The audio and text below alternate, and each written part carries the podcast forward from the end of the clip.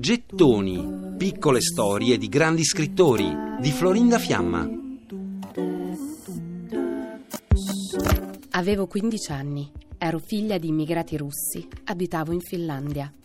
È l'incipit di un racconto, Aino, in cui Irene Miroschi svela il periodo finlandese, quando lei e i suoi genitori vivevano in una locanda con altri esuli, senza elettricità, con il riscaldamento al minimo.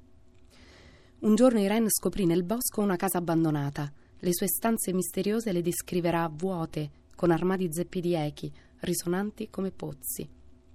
E poi, da scrittrice, riempirà quelle stanze di storie, prima di dover ripartire ancora una volta. Sono arrivata a Stoccolma un mattino d'inverno, di pioggia gelata mista a neve e di vento selvaggio. Irene Miroschi racconta così nel 1930 il viaggio dalla Finlandia per la Svezia, ultima tappa dell'esilio familiare prima di approdare a Parigi. Irina e sua madre, Anna, da lì prendono un cargo. Dieci giorni senza scalo, con una tempesta terribile. Paura?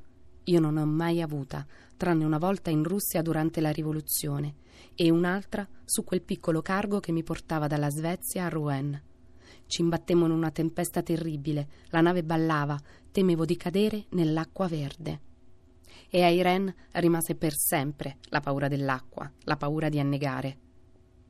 Una volta approdate sul suolo parigino, Irina e Anna, sua madre, cambiano pelle e per farlo cambiano anche nome.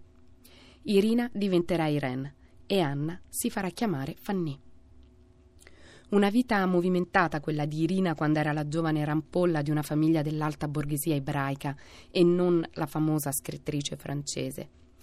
Dall'infanzia si trovò ad attraversare e sopravvivere ai più tragici eventi della storia. Ben due volte Kiev fu messa a ferro a fuoco, distrutta, bruciata. 200.000 ebrei russi scelsero l'esilio. A tre anni Irene si era salvata solo grazie alla cuoca, che le aveva messo al collo la sua croce ortodossa e l'aveva nascosta dietro un letto.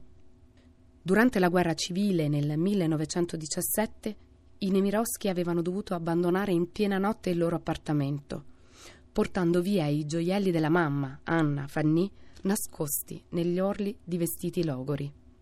L'esilio dalla Russia prima, negli anni della rivoluzione, e la fuga per la Francia poi, insegnarono a Irene Nemirovsky a scrivere dappertutto. Così fece per sempre, nelle sue lettere racconta che la mattina, a volte, andava molto presto in campagna per scrivere quello che sarà suite francese e restava tutto il giorno lì. Scriveva rannicchiata sotto i rami di un albero, con un occhio sulle bambine mentre giocavano, in lettere minute e su fogli piccolissimi, perché c'era penuria di carta, e aveva una matita consumata all'orlo. Irene Miroschi scriveva con una scrittura precisa, quasi senza correzioni. Dum dum.